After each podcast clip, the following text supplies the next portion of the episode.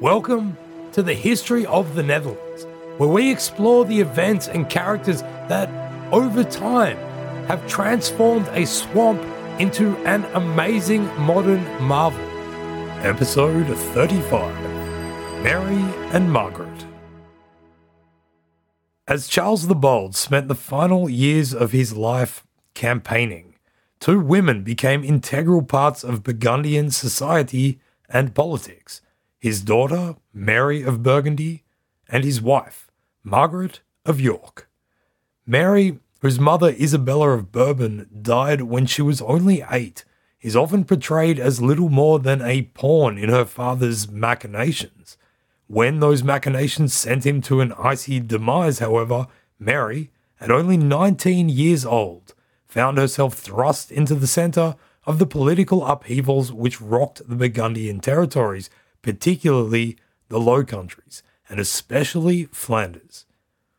But Mary did not face this turmoil alone, because in 1468 her father had married Margaret of York, an English princess, who directly linked the political tumult of England during the Wars of the Roses with that of Burgundy.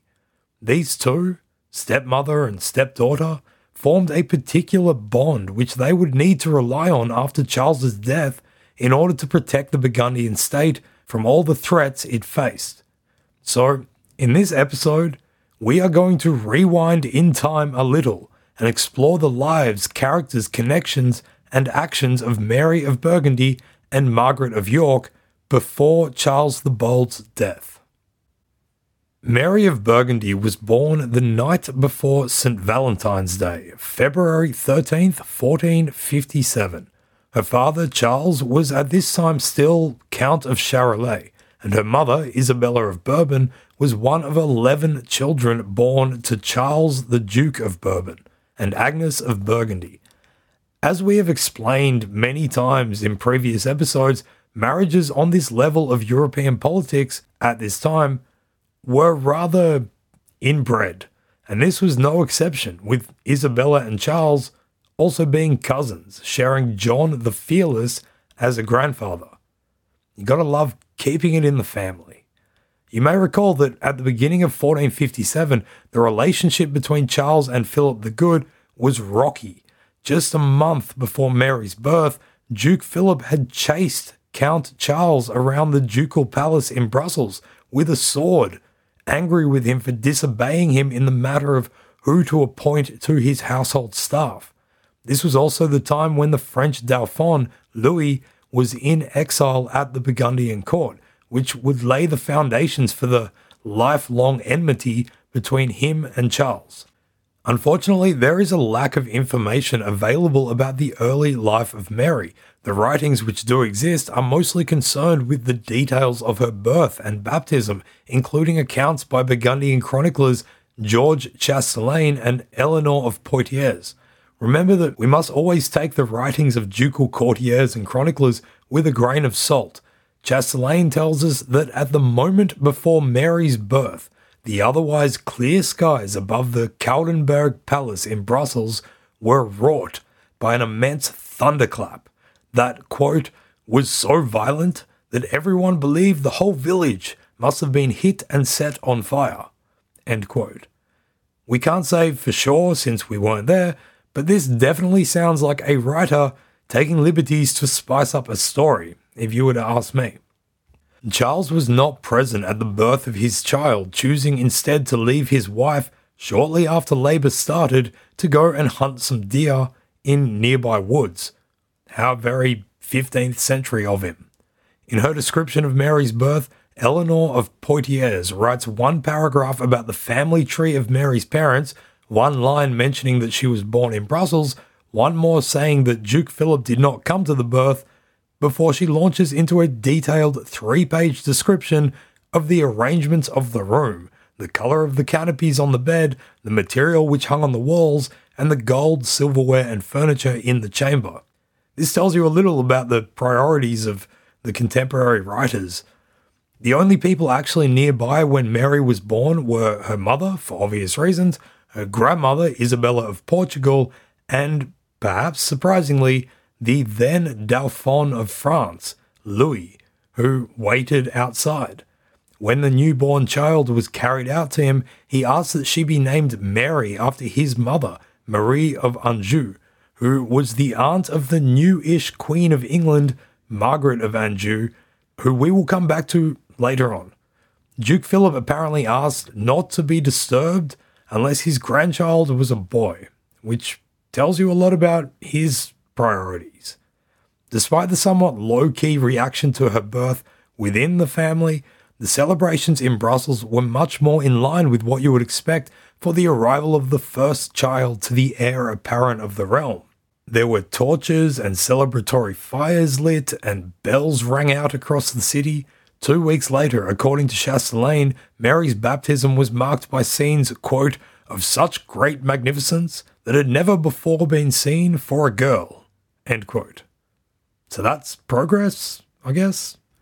Again, hundreds of torches were lit across Brussels, two thirds of which were supplied by the town council and the other third by Count Charles himself.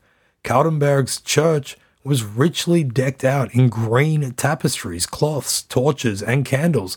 A pavilion was set up, and a who's who of nobles and Brussels elite came to witness and take part in the baptism. One person who was conspicuously absent, however, was again Duke Philip, According to Chastelain, Philip couldn't be bothered attending because, quote, it was only for a girl, end quote. So, not so progressive. During the baptism, Isabella of Portugal doubled up and became Mary's godmother as well as being her grandmother, while Louis the Dauphin was made her godfather. We know that Louis and Charles would, in time, become implacable enemies, but still, Louis was to be Mary's godfather, presumably to try and gain Philip's approval. He was, at the time, busy seeking to restore relations between Burgundy and France.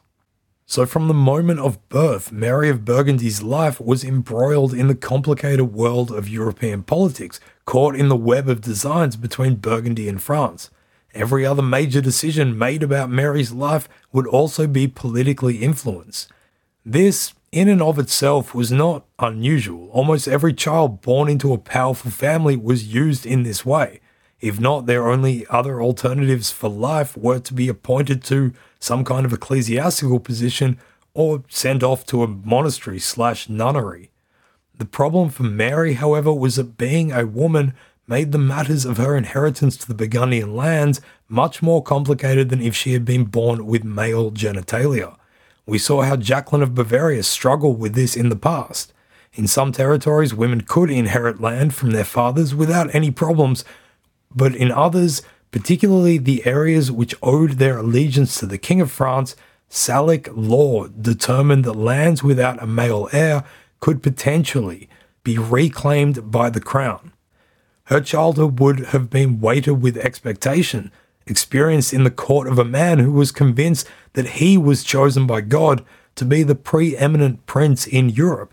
She was an only child, and there were no peers with whom Mary could exist equally. Yet she had no real independence, her life determined by her father and his decisions. During the first years of Mary's life, these decisions gravitated mostly around Charles's uneasy relationship with his own father, the Duke, which had arisen due to Charles's enmity with the powerful Croy family, which we covered in episode 28, Strained Reins of a Waning Reign. Rather than staying at Koudenberg in Brussels, or residing in Ghent, where the citizens expected a constant ducal presence, Charles, Isabella, and Mary moved away from the centres of power, and Mary spent her youngest years in Le Quesnoy in Hainaut with both her mother and her father. Although there is no direct information about Mary's experiences there, it is likely that these were the most carefree years of her life. By the end of 1464, Charles had gotten back into his dad's good books and was set to take over from the ailing old duke.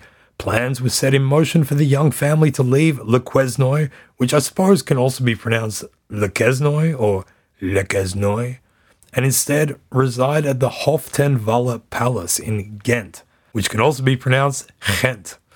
Great preparations were made, the gardens were done, courts were repaved, a whole lot of renovations took place, and here's a random stat 28 fireplaces in the residence were swept and cleaned. All the rooms underwent several treatments to make them as clean as possible for the family's arrival. But before they could move in, tragedy struck when Mary's mother, Isabella, died of tuberculosis while in Antwerp in September 1465.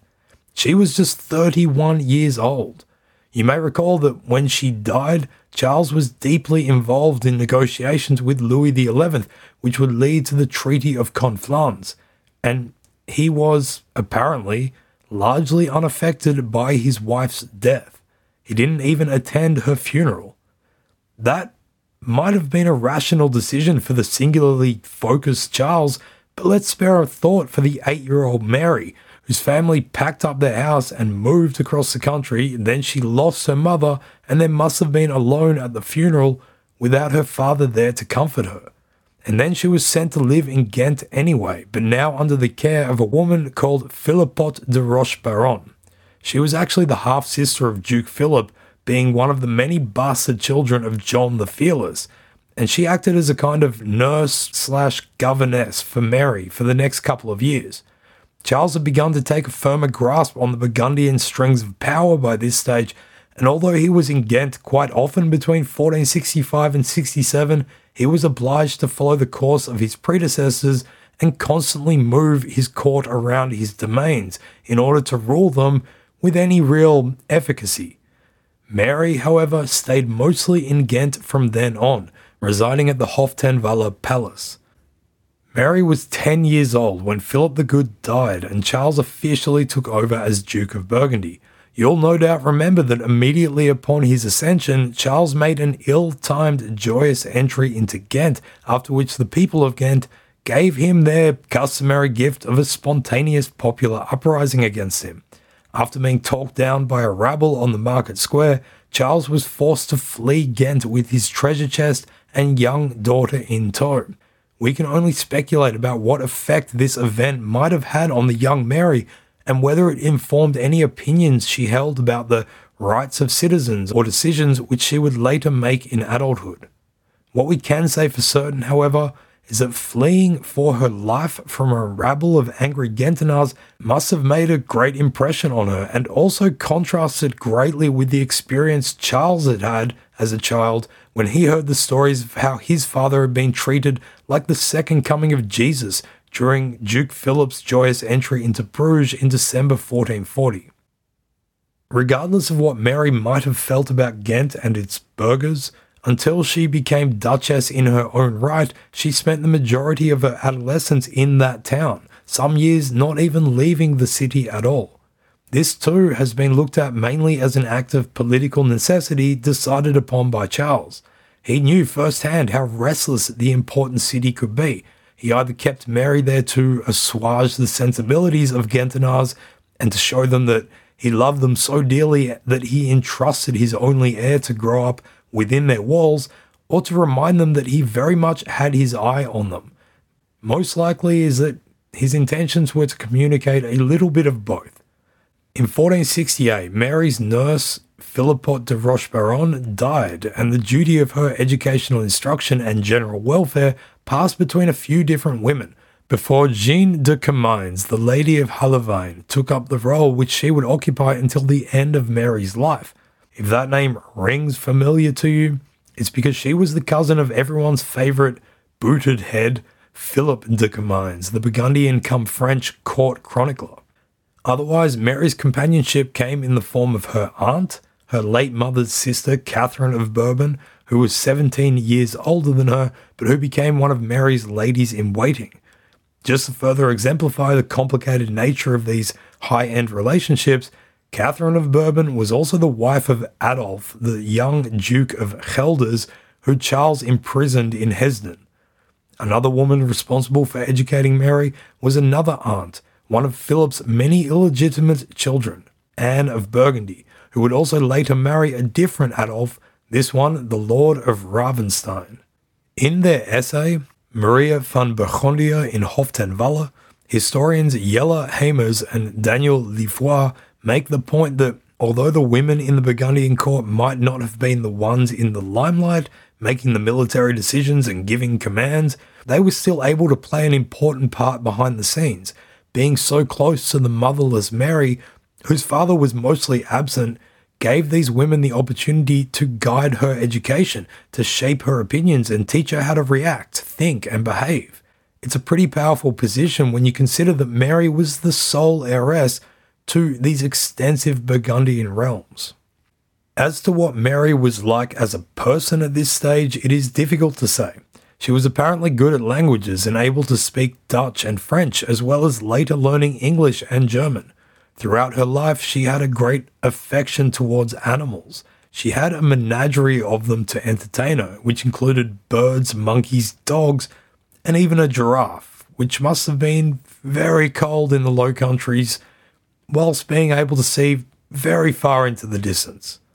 She was also a great fan of hunting, which probably gave her something to bond with her father over, especially given he had missed her birth to go hunting. Above all, though, Mary loved horse riding and falconry, and in many pictures of her, you will see her with a falcon on a horse or both, as appear in her personal seal. As Charles became embroiled in the lofty political and territorial ambitions that we have explored over the previous episodes, Mary remained in Ghent with her human and animal entourage. But while she was being groomed to become a suitable bride for whichever man her father eventually chose to succeed him, Charles also needed to find himself a wife. This presented him with an opportunity to not only strengthen a particular alliance, but to also find someone who could really show Mary how to be a duchess. And so it was that when she was 11 years old, Yet another political decision made by her father brought one of the most influential people Mary would ever meet into her life. And this was Margaret of York. In this podcast, we have frequently taken note that the prevailing power structures of the Low Countries were impacted by the politics happening within and between the large neighbours that surrounded them. The people in power in France and the German Empire could also not disregard whoever was in charge of the Low Countries and other territories that lay between them all. This was also the case with England, which, although more insular due to its island nature, often interacted with Europe via the gateway of the Low Countries. As historian Livia Visser Fuchs wrote of the relationship between England and the Low Countries, quote, since the earliest times, conquering princes, marriageable princesses, invaders, refugees, traders, pirates, missionaries, mercenaries, ambassadors, spies, scholars, and craftsmen had crossed the narrow seas, the interflow only increasing or diminishing as the needs of the moment, especially the economic and sometimes the whimsical needs of the lords on one or either side of the sea dictated. We have steadfastly been avoiding dipping our toes into the mess which is English politics during this period. Or ever. But alas, we can avoid it no longer. We do this only because we want to explore how the Low Countries became tangentially involved in the Wars of the Roses and the role which Margaret of York in particular played in it all. Once again, like always, let's remember that this is the History of the Netherlands podcast, not the History of England podcast, nor the Wars of the Roses podcast. So this is going to be done as quickly as possible and will be oversimplified. But, in a nutshell,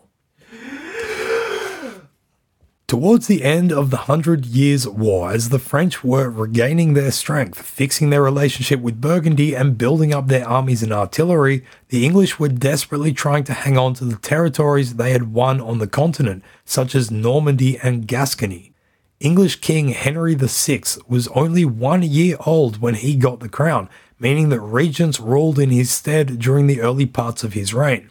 So, from a young age, Henry was surrounded by powerful nobles, each with their own strong opinions about what needed to be done regarding France. Henry himself was apparently a shy and quiet young man who was also mentally unstable, you might remember, and prone to bouts of insanity. So the advisors around him were able to take advantage of this, tending to make the most important decisions themselves. One such man was William de la Pole, who led a faction which dominated the young English king throughout the 1440s. he tried his best to use diplomacy to solve the conflict in France by arranging for Henry to marry Margaret of Anjou. But the terms of this match resulted in England giving up territories in France, including Anjou and Maine. De la Pole also had the king's uncle, Humphrey, Duke of Gloucester, former husband of our old mate, Jacqueline of Bavaria, arrested for treason. After Humphrey mysteriously died in custody, William de la Pole was blamed for his death, and for all of this, he became increasingly unpopular. But he did earn himself the title of Duke of Suffolk and was now the central influencing figure over the king, so that was something. When the war with France restarted and the English completely lost Normandy in early 1450, there was a whole bunch of finger pointing and blame games started amongst the nobility in England. Opposing factions assembled and seeds of a rebellion against the crown began to germinate. William de la Pole was accused of treason, arrested, and chucked in the Tower of London. But before he could be put on trial by the Parliament, the king stepped in and chose to instead banish him from England, which is a fantastic punishment and one which I'm sure many people in England wish could be brought back. On his expulsion across the Channel, however, the Duke of Suffolk was captured by people who thought that banishment wasn't quite a sufficient enough punishment, and he was promptly beheaded. Another of the nobles who had been at the centre of English power was Richard, Duke of York. He was of the overarching Plantagenet line and had his own claim to the line of royal succession, being both a great grandson and a great great great grandson of Edward III, the English king, who, if you cast your mind way back, had been crowned King of France by Jacob van Artevelde in Ghent way back at the beginning of this whole Anglo French conflict. Hold up, I can hear you asking. How is this guy simultaneously the great grandson and the great great great grandson of somebody? Well, the answer, dear listeners, is inbreeding. Does it sound better if we say that he was therefore also his own second cousin? Great second cousin? Anyway, Richard had held an esteemed role as the Lieutenant of France, but his time away from England led to him becoming isolated from an English court, increasingly under the influence of the new Queen, Margaret of Anjou, and her loyalists. She and Henry continued to be childless, however, leading to rumblings about succession. This was in stark contrast to Richard of York's own hefty brood, six at this point, but up to 12 children he produced in his entire life, and they would come into line for succession should the king not produce an heir of his own. One of this hefty haul of children was he and his wife's third daughter, Margaret of York. She had actually been named after Margaret of Anjou, the Queen. There was, however, little love lost between them all. It was in Margaret of Anjou's interest to keep Richard and his family firmly on the outer, especially while there was still no clear heir to the throne. He was made the Lieutenant of Ireland in 1447, which put him even further away from the central court. When the crisis hit England that saw them losing so much territory in France, he might have expected to be called upon to return properly into the fold to help deal with this emergency, but this did not occur. Instead, he saw his reputation and esteem dwindling even further. There's a lot of mystery about what role Richard exactly played in the swell of rebellion, but in 1452 he led an army of 4,000 from Ireland to England, intent on defending his honour and taking his rightful role at court. The next year, the king had a complete mental breakdown, and Margaret of Anjou unsuccessfully attempted to reign in his place, but Richard was able to establish himself on the Regency Council. Despite great opposition from some very powerful people, Richard became protector of the realm. When the king's mental state recovered in 1455, the infighting among these nobles re erupted into what we call the Wars of the Roses. Like I said, this telling is all ridiculously oversimplified, and you should definitely read Shakespeare to get a much more poetic, if inaccurate, version of it all. The too long didn't read version is that Richard, Duke of York, and his clan took on King Henry VI and his Lancastrian supporters. As all this began to unravel in England, the various courts on the continent adjusted their alliances and allegiances accordingly. For simplicity's sake, relevant to the Low Countries, there was somewhat of a balance between four hubs of power, which were the French King's royal court, the Burgundian Duke's court, and the respective courts of their sons. This is the period when the French King Charles VII and his son, the future Louis XI, were pitted against each other, and in Burgundy, Duke Philip and his son were not really talking to each other either. The new English Queen, Margaret of Anjou, was the French King Charles VII's niece, so he remained in favour of the Lancaster royals, while Louis, you may recall, consistently stationed himself in whatever camp was the opposite to his father's policy, so he was more favourable to York. Duke Philip the Good at this stage, eagerly endearing himself to the exiled Dauphin resident in his lands, had also earned the enmity of the Lancastrian King Henry VI when he had revoked the Anglo Burgundian alliance in the Treaty of Arras in 1435.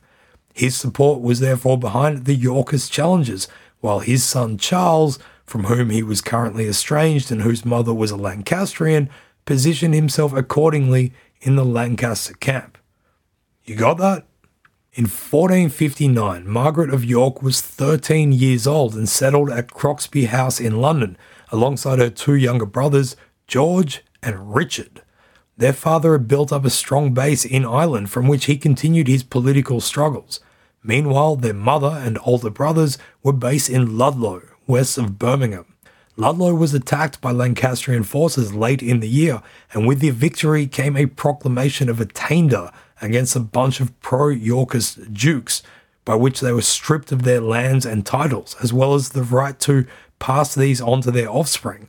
Richard of York was one of these who suffered attainder, and it left him with no option but to go all in on his claim to the throne. Supporting him were numerous disheartened earls who were biding their time to invade England and regain their lands. One of these was Richard's oldest son, Edward, the Earl of March, who was 18, built like a brick outhouse, and already quite experienced in battle. Edward led a Yorkist army on the offensive, took London, and managed to capture King Henry VI. Richard then went about pushing for himself to be crowned, but received surprisingly little support from the clergy or even his sons, and had to make do with being a regent in possession of a king he managed to get the Act of Accord signed, which named him as the heir to Henry VI and also disinherited the son Henry had now had with Margaret of Anjou, Edward. So, from this, Richard was pretty much in control of England when he made his way to the castle of Sandal in late 1460. But unfortunately for him, the Lancastrians were by no means defeated and less than willing to accept the Act of Accord. Richard found himself, for all intents and purposes, holed up there and surrounded by enemy forces. A foray from there brought spectacular results at the Battle of Wakefield, when both Richard and one of his sons, Edmund, were brutally killed. Margaret is thought to have been with the rest of her family at Baynard's Castle in London when this tragic news came through in the first week of January. The family's prospects now teetered on a knife's edge. Margaret's mother, Cecily, must have had a million thoughts running through the grief in her mind about how to protect her remaining children, but also to ensure the legacy of what her and her late husband had worked so hard for. She knew that the Lancastrians would take any advantage they could to rid themselves of Yorkist claimants to the throne, so sent her two youngest sons, George and Richard, to safety in Utrecht. By the way, this particular Richard will become one pretty famous King Dick. It will much later be written that on the day of his eventual death, he sought to trade a kingdom for a horse. These two young exiled princes of York stayed in Utrecht under the tutelage of David of Burgundy, Bishop of Utrecht, that puppet bishop bastard son of Philip the Good, until it was safe for them to return to England. Cecily's quick thinking pragmatism showed a blueprint of how a duchess might best act in the face of personal trauma and grief. As historian Christine Weightman wrote, quote, Cecily acted swiftly, exhibiting calmness in the face of a serious crisis which Margaret would later emulate. About five months passed following the deaths of Richard and Edmund, during which the Yorkists had control of London and other important chunks of the country, while the northern Lancastrian forces behind Margaret of Anjou and her young, disinherited son were rallying together, ready to hit back at London. The late Duke of York's son, Edward, Earl of March, responded to his father's death with fierce brutality, attacking royal forces at Mortimer's Cross in early February. This resulted in the capture and execution of Henry VI's stepfather and signalled a new ruthlessness in Edward's intentions. But it did not mean a decisive victory for the Yorkist clan. Another key player in England was the Duke of Warwick, Richard Neville.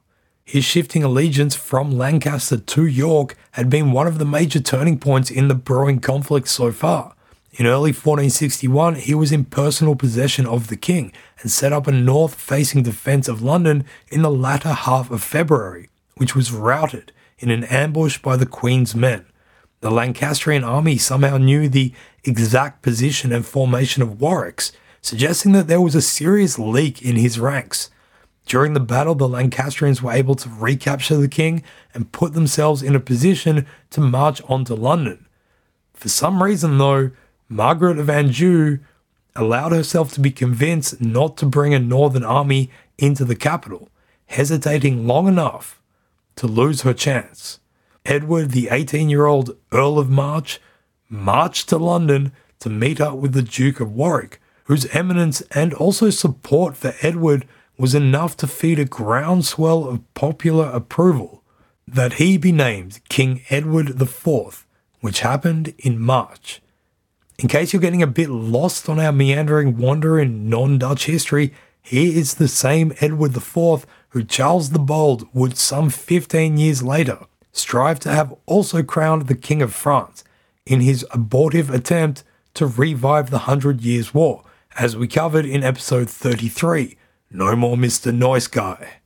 Edward was still young and vigorous at this stage, and he quickly marched off to try and finish the Civil War and assert himself as king.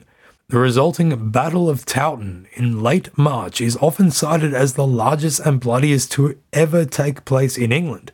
It is thought that between 50 and 75,000 troops were involved. After the battle, Edward reported that nearly 30,000 troops had perished.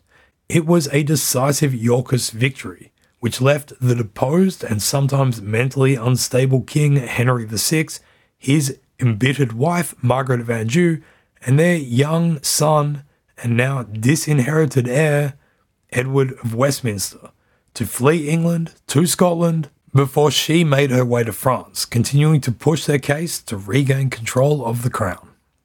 So, what does all of this have to do with our story? Well, the young Margaret of York, who turned 15 just a few months after her brother became king, was now a royal princess. As for her younger brothers, Richard and George, who had been sheltered in Utrecht, they were brought to Bruges, where the Duke of Burgundy, Philip the Good, hosted them at his court. Philip until now had only given tacit support to the cause of York, providing indirect succor to the young Yorkists. The boys represented important political capital, and his keeping them in the bishopric of Utrecht with his bastard son was a clever way of keeping them under his control without technically holding them in his lands. Philip had been hedging his bets until the results at the Battle of Towton were known.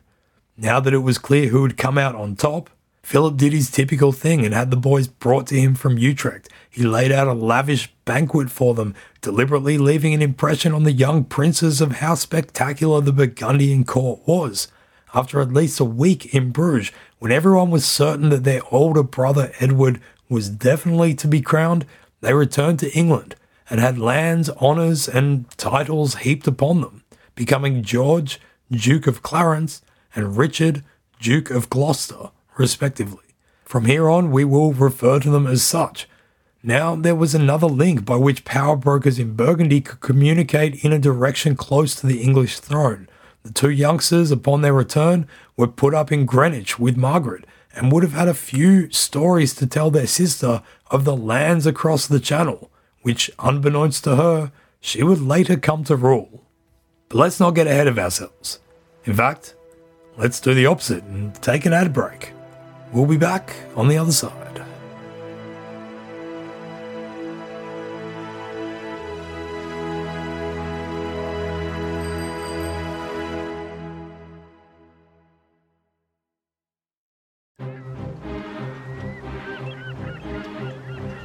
Hello, this is Matt from the Explorers Podcast.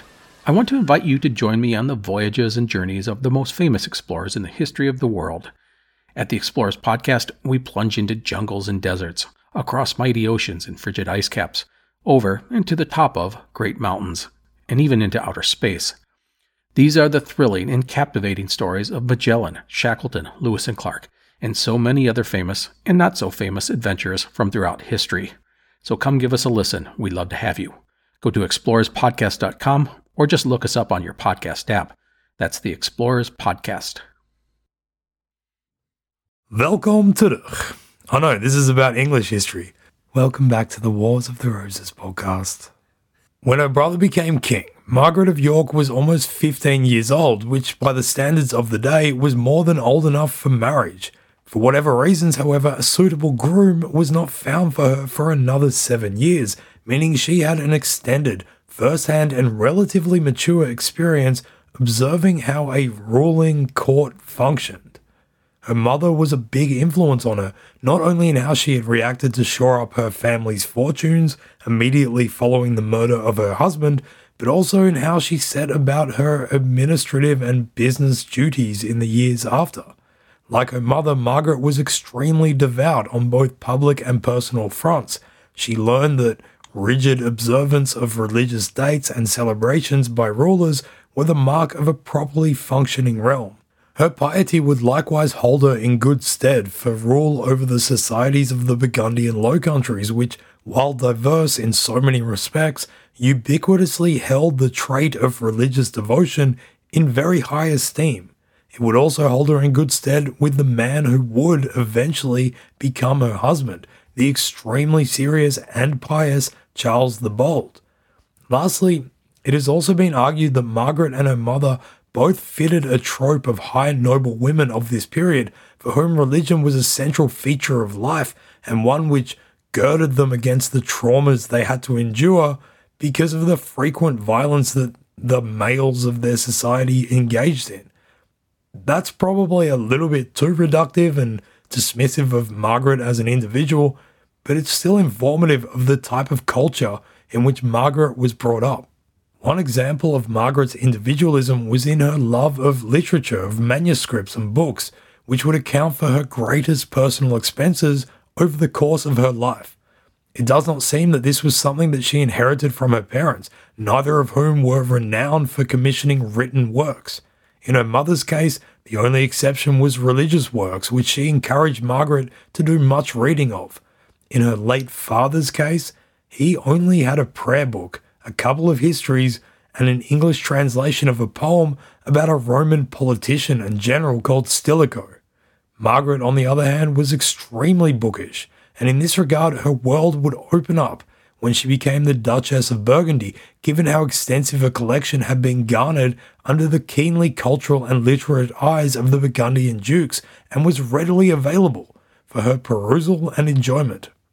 In 1464, another influential woman came into Margaret's life when her brother King Edward IV married Elizabeth Woodville.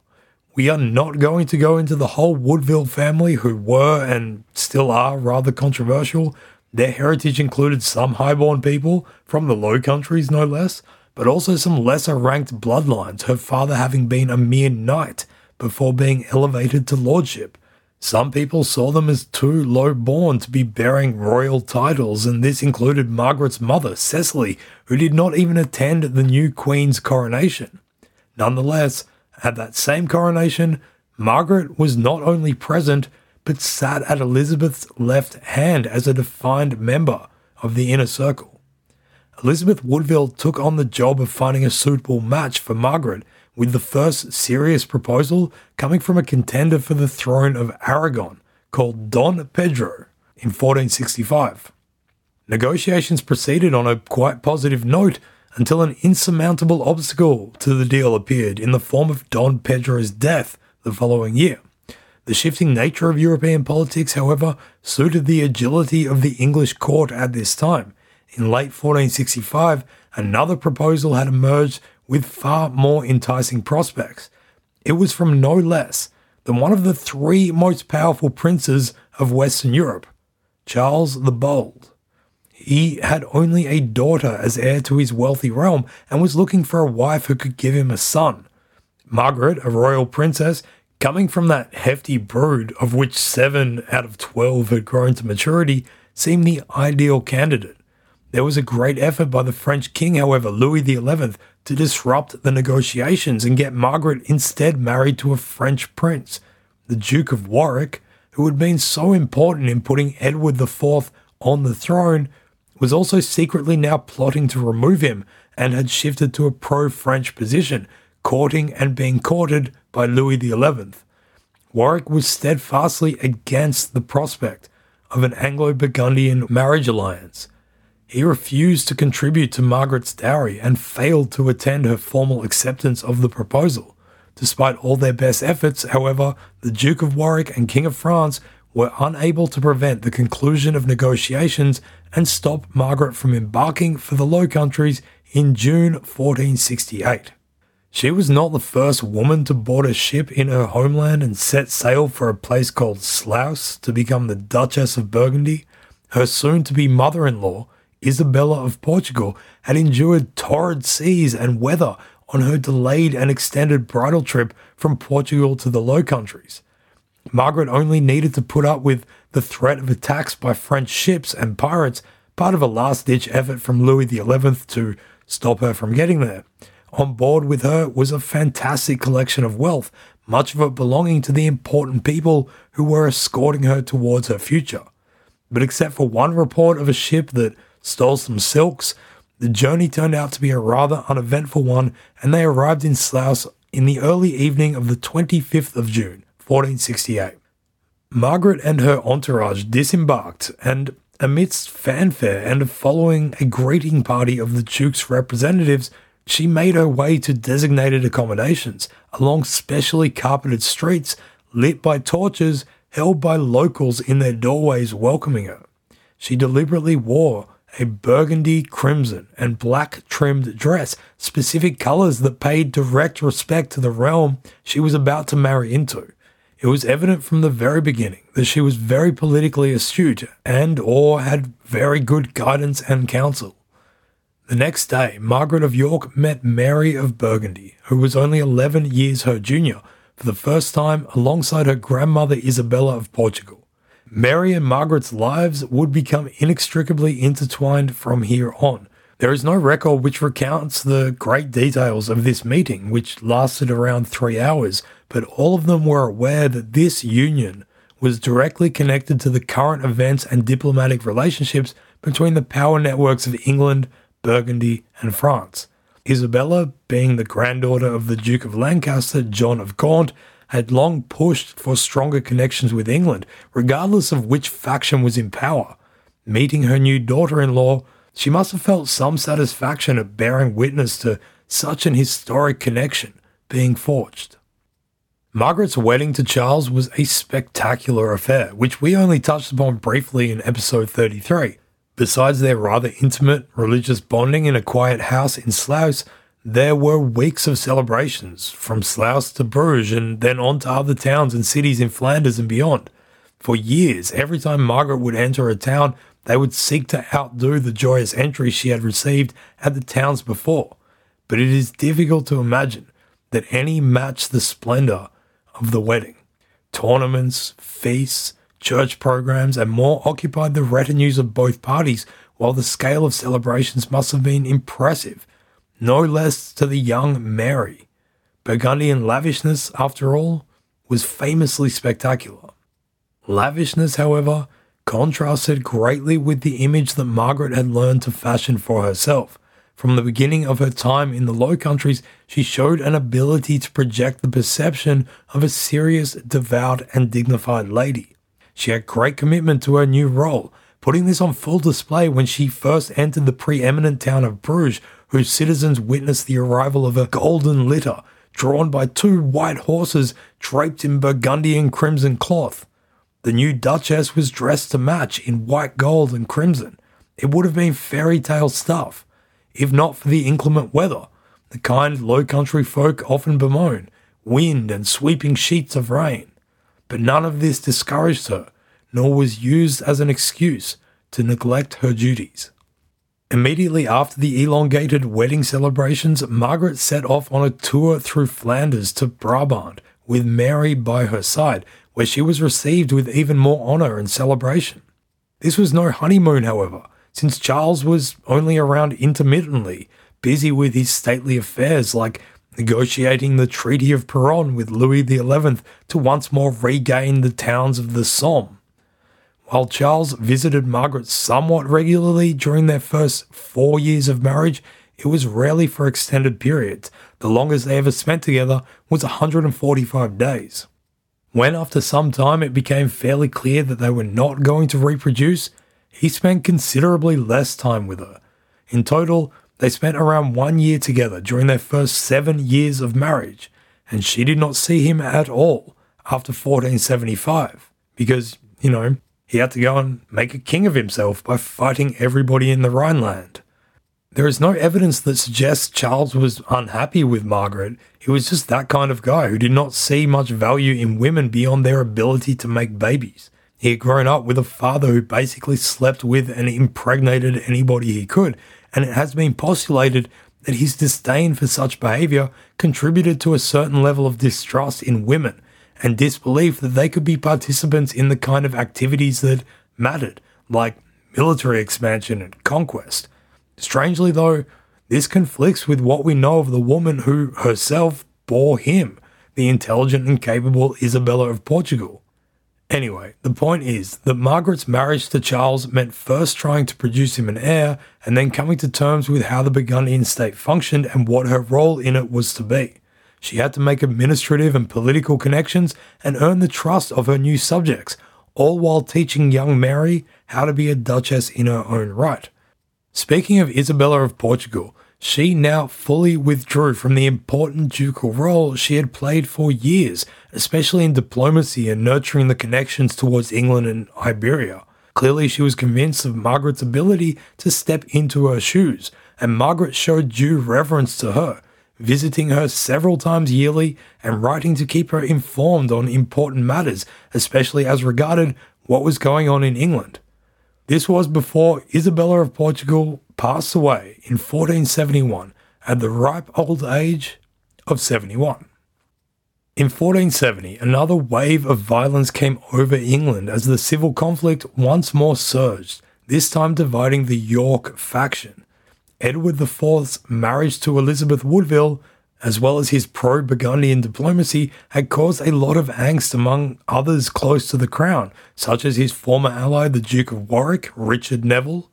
Edward knew how crucial Neville's support was, and in early 1469, he even gave Neville the honour of representing him in Burgundy to exchange with Charles membership in each other's fancy heraldic orders the Order of the Garter on the English side and the Order of the Golden Fleece on the Burgundian side.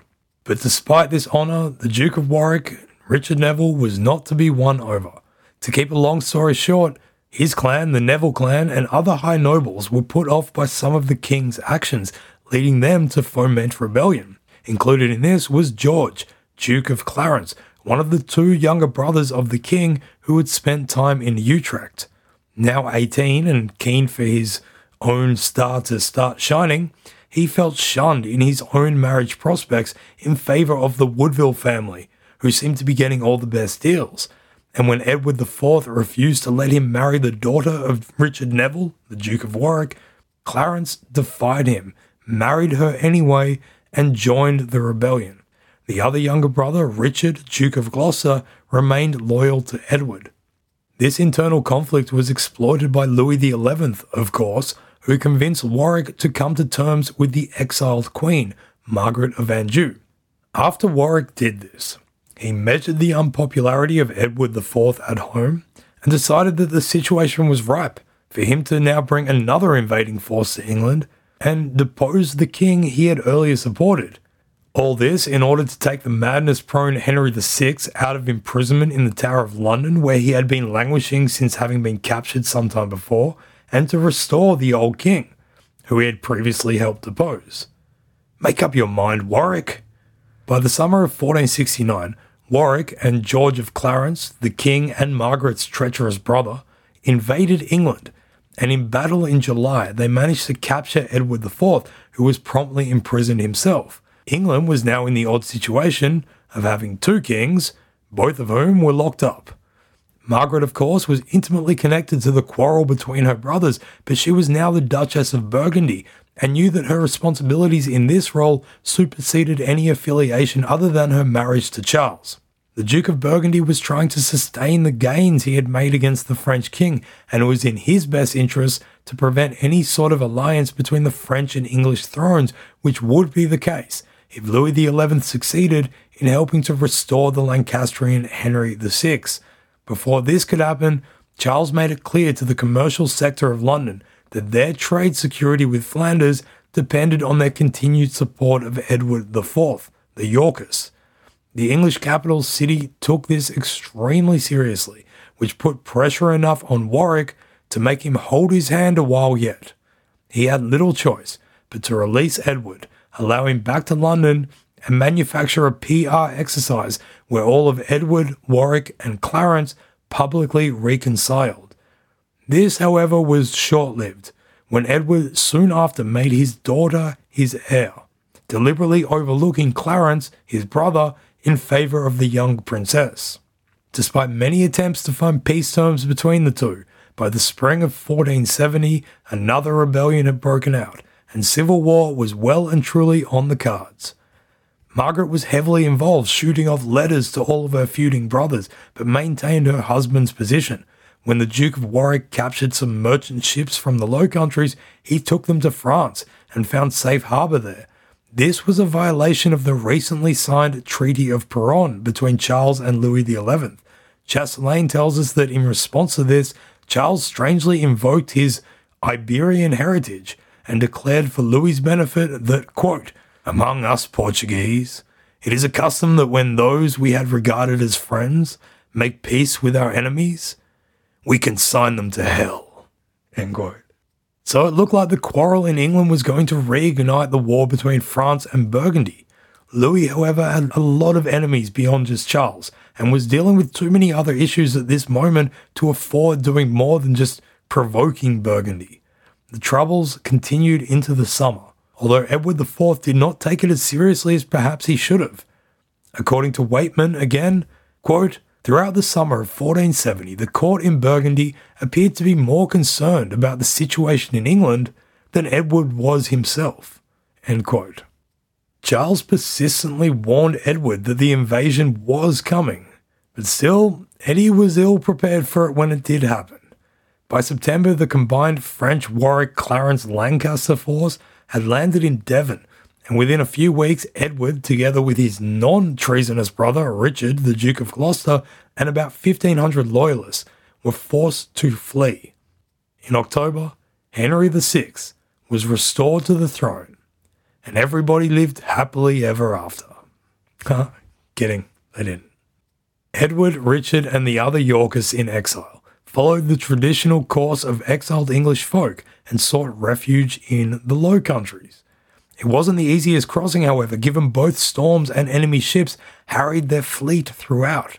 Richard made landfall in Zeeland, where reports of accounts from the towns of Middelburg and Veere show that he borrowed money there, including, quote, three pounds, two shillings, and three pennies, end quote, from the Lord of Balcombe, the bailiff of Veere. The deposed King Edward seems to have landed on Texel with between 300 and 400 men, which might have been nice had it not been so late in the year. At least there would have been fewer German tourists at that time. They were taken to Alkmaar, where they were greeted by Lord Louis of Gruuthuse, who was Charles's governor in Holland. He then took them on a lovely little tour of Holland, visiting Egmond, Haarlem, Noordwijk, and Leiden, before going to The Hague where they stayed for months and were most likely joined by Richard. It's amazing to think of this royal entourage just going on a little tour around Holland. Edward's months with Gruuthuse made a strong impression on him as he became impressed with the luxury of the Burgundian courts. Gruuthuse's library, which was famous throughout the continent, particularly influenced him and was the inspiration for him to start a royal library if he ever took power again. This library, by the way, was also later purchased by the French King Louis XII, becoming the basis of the future French Royal Library. As for the Duke and Duchess of Burgundy, Charles was less than happy with having all of these exiled English nobles in his lands. Edward IV had become a liability, and even though Margaret corresponded privately with him, the ducal pair remained publicly distant, keeping the party of exiles in the north away from their own court, not visiting them, and publicly congratulating their enemy, Henry VI. This conciliatory missive to the Lancastrians was a slight on Edward IV, and it did not pass him by unnoticed. It is interesting to think about whether Edward's later backflip when he chose not to invade France with Charles as they had planned, which we went into in episode 34, might have been influenced by this perceived lack of support that he got from his brother in law during this exile. The success in bringing the Lancastrian king Henry VI back to the throne had improved Anglo French relations, giving Louis the courage to once again push for war against Burgundy in defiance of the Treaty of Peronne. As is the way with internecine relations between the three domains, this then impelled Charles to change his approach to the exiles in The Hague, and he allowed Margaret to finally invite them to Bruges. If he was to keep France at bay, Charles needed to get Eddie back onto the throne of England. Over the turn of the year, Margaret became heavily involved in nurturing the alliance between her brothers Edward and Richard and her husband, as plans were made for an invasion fleet of their own. She met frequently with both Edward and Richard and petitioned the cities of the Burgundian territories to fork out cash, men, and ships for the endeavour. They established a propaganda campaign trying to pit Charles as a heroic redeemer of England, but in many circles, the idea of another successful coup of England seemed a bit too far fetched. A great quote came from one of the Milanese ambassadors who thought that Edward would find it, quote, difficult to leave by the door and return by the window, end quote. Charles lent him £20,000, somewhere between one and 2,000 troops, and four big ships from Zeeland with which to sail back to try and reclaim his throne. On their part, Louis XI and the Duke of Warwick, Richard Neville, were in correspondence with each other, and by February 1471 had agreed to invade Burgundy together. In Zeeland, people became so concerned about this possibility that in the town of Veere, a huge wall and gate were built called the Vaarwijkse Poort. Although that wall is long gone, a street in that town still bears the name Vaarwijksestraat for that reason. But the invasion by Warwick, Vaarwijk, never ended up happening. A major factor in this whole situation was Edward's treacherous brother, the Duke of Clarence, George, who had jumped into bed with the Lancasters. Apparently, he had started to regret this decision, which had pushed him back on the line of succession. Other members of his family, like his mother Cecily, urged him to once more switch allegiances, but it was Margaret whose entreaties had the most impact. By the time Edward's invasion fleet departed Zeeland from Vlissingen in March 1471, George had taken his sister's advice and decided to come back into the fold of his Yorkist clan. Edward and his army landed in Hull in mid March, and within two months, and after a few major battles, Warwick was dead, Henry VI was dead, and his son and heir, Edward of Westminster, was also dead. So, after enjoying a roughly six month holiday in the Low Countries, and with the help of Margaret and Charles, Edward was once again in London and once again King of England. It was also around this time that Margaret of York wrote her way into history by commissioning the first book to ever be printed in the English language. In around 1441, a young Englishman by the name of William Caxton had moved to Bruges to try his hand at becoming a merchant, and by the 1460s, he had risen to such prominence that he became governor of the English nation of merchant adventurers there. Awesome name for a company, by the way. Sometime shortly after Margaret's wedding with Charles, Caxton had been brought into her court, probably acting as a financial advisor. In 1471, Caxton was sent to Cologne, during which time he witnessed that city's thriving printing industry and was trained in it. At this time, the printing press with movable type was still just a relatively new invention, having been developed around 1440 by Johannes Gutenberg in Mainz. Although some may claim that it was actually invented by a Dutchman, Lawrence Coster, in Haarlem in the late 1430s, but we are going to resist the great temptation to get into the details of that right now. Anyway, back to Caxton. During his time in Bruges, William Caxton had seen firsthand the trade of manuscripts and books for the rich Burgundian and English aristocracy, such as we'd seen with Gruuthuse earlier, and was savvy enough to bring his new skills back to Bruges and help set up a printing company. Caxton began translating a French language history of Troy into English, which he showed to Margaret under the pretense that he was finding the work difficult and thinking about giving up. This appeal to Margaret's cultural cultivation, her language skills, and her love of literature proved to be a masterstroke because after personally helping him with the translation, she then ordered him to finish it. So it was that the Recuyell of the Histories of Troy was published at the end of 1473 in either Bruges or Ghent. A first edition copy of the book, which today belongs to the Huntington Library in California, shows on the first page an engraving of Caxton at the Burgundian court on bent knee, presenting the book to Margaret of York with a monkey bizarrely on the ground between them. How odd. So there you go. The first book ever printed in the English language. Bet you didn't know that was Dutch or Belgium, whatever. At this point, you know it's all the same thing. In the nine years that followed her arrival in Burgundy, Margaret of York spent only about five months away from Mary. She adopted the Burgundian ducal trait of moving around her territories followed by a huge retinue of knights, soldiers, and advisors, most preeminent among which was the Duke of Ravenstein. Stepmother and daughter travelled extensively together, and Margaret's training by her mother and Elizabeth Woodville came into effect as each tour they did was carefully planned and organized to coincide with the obligations of the religious calendar and all manner of different observances and celebrations therein. She took Mary on a bunch of pilgrimages, no doubt trying to instill the same sense of respect of virtue with which she had been brought up. As Margaret had been, Mary became an extremely potent political device in the eyes of the man who made decisions for her. Her marriage, as we have covered before, would come endowed with the rule of the Burgundian lands, and Charles readily used her eligibility as it suited him. It must have been taxing for Mary to be a part of such intense diplomatic wranglings without having any power over them at all. Imagine being her. One minute, you are thinking you are going to marry some guy called Ferdinand of Aragon and be trying to apply this knowledge to imagining what your life would entail. Then word would come from your father that actually you are now going to marry Nicholas of Lorraine. Who's that, you would ask? Before that could happen, however, Nicholas of Lorraine was dead, and you were being engaged to somebody else entirely.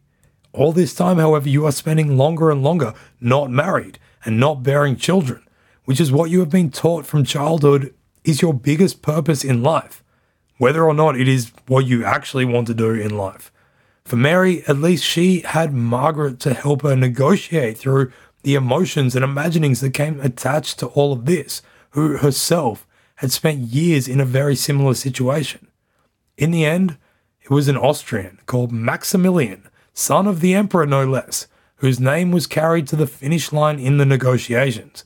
As we have touched upon before, he had been discussed as a prospect for Mary since as early as 1463, but it was only in 1476 that an agreement was reached for them to tie the knot the following year.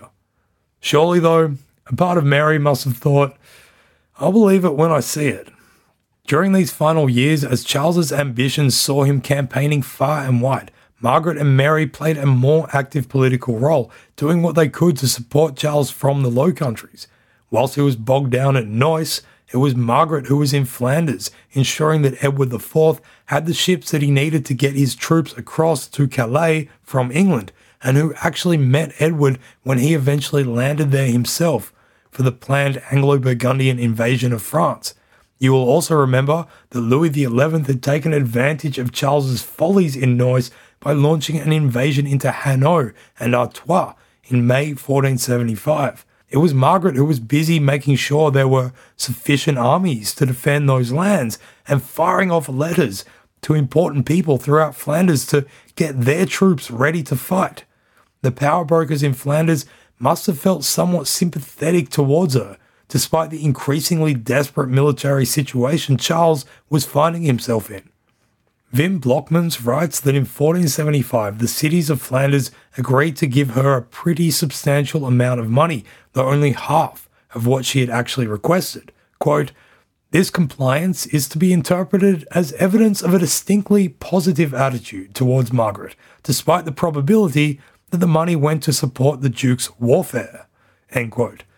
Remember, by this stage, the Flemish had already paid more than six years' worth of aids to Charles in advance, and were no longer feeling generous towards him. This was hammered home in 1476 when the Estates General of the Low Countries refused to give more money to fund Charles's military escapades. It was Margaret and Mary who had been given the unenviable task by Charles to convene the estates in order to ask for this money. Together with the Lord of Ravenstein, as well as the Bishop of Tournai and the Burgundian Chancellor Guillaume Hugonet, Margaret and Mary spent that final year doing all they could to try and raise the money that Charles needed to get troops and convince the cities of the Low Countries to help their Duke. Margaret crisscrossed Flanders, Brabant, and Holland, visiting the towns and cities and pleading for more help. By the end of December 1476, Margaret and Mary were in Ghent, beginning to make plans for Mary's wedding to Maximilian. Charles, meanwhile, was camped in the snow outside a city called Nancy. And it is here where we are going to leave things in this episode. When Charles did eventually die at Nancy, as we covered in the previous episode, Margaret of York found herself in a somewhat similar situation to the one which her mother, Cecily, had faced when her father, Richard of York, had been killed at that skirmish in Wakefield. Both men had died as a result of their ambitious military designs to consolidate their own power, and both women were the ones left behind to pick up the pieces and do their best to protect their children and their family's interests. Margaret would now have the responsibility of guiding Mary through the turmoil of transition from Charles's rule to her own, whilst Burgundy was immediately invaded by France and the citizens of Flanders went into revolt against her. I know that's not that surprising. If the Burgundian state was going to have any chance of surviving the death of Charles the Bold, it was going to depend heavily on whether this English princess was able to impart the lessons she had learned from her home country onto the young Duchess of Burgundy at this moment of grave crisis. And jumping into that muddy mire is what we've got to look forward to coming up in the history of the Netherlands. Thank you, thank you, thank you, thank you for listening to History of the Netherlands. Congratulations, listeners. We did it. We made it through 2020. Julian, give me five. No, actually, don't touch me. Elbows. Despite the wild and awful ride we have all been on, we are stoked that we have somehow managed to release 23 new episodes this year for you to enjoy. This has been by far the most challenging year of our lives, but making this podcast has been one of the positive outlets for us, giving us purpose, and we really couldn't do it without you. Well, we could, but then it would just be me and Julian sitting in a small room talking about Dutch history to a wall that has a bunch of pillows leaning up against it. And that would be weird.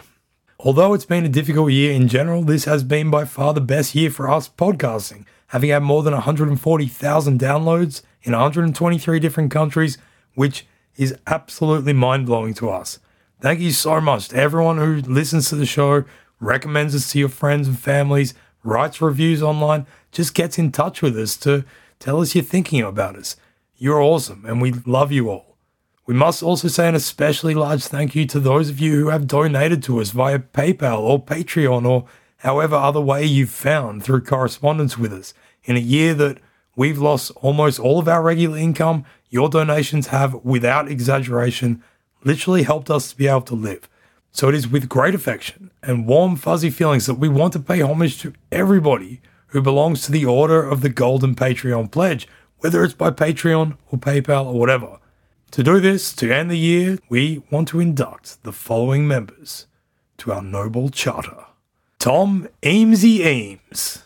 That was not a very difficult one. Thank you very much, Tom. Martha Drogue, thank you so much. Been a long time supporter of us, and we really appreciate your correspondence and support. We hope you're having a wonderful Christmas, making lots of Ollie Boller, and we hope that they're not as dry as your name.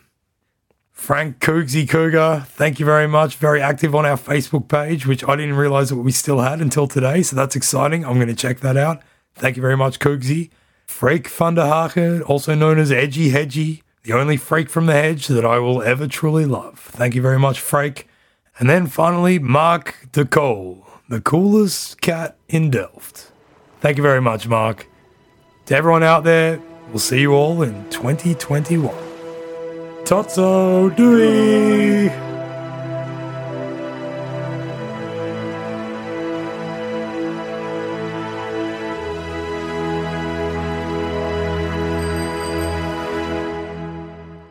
This has been a production by Republic of Amsterdam Radio.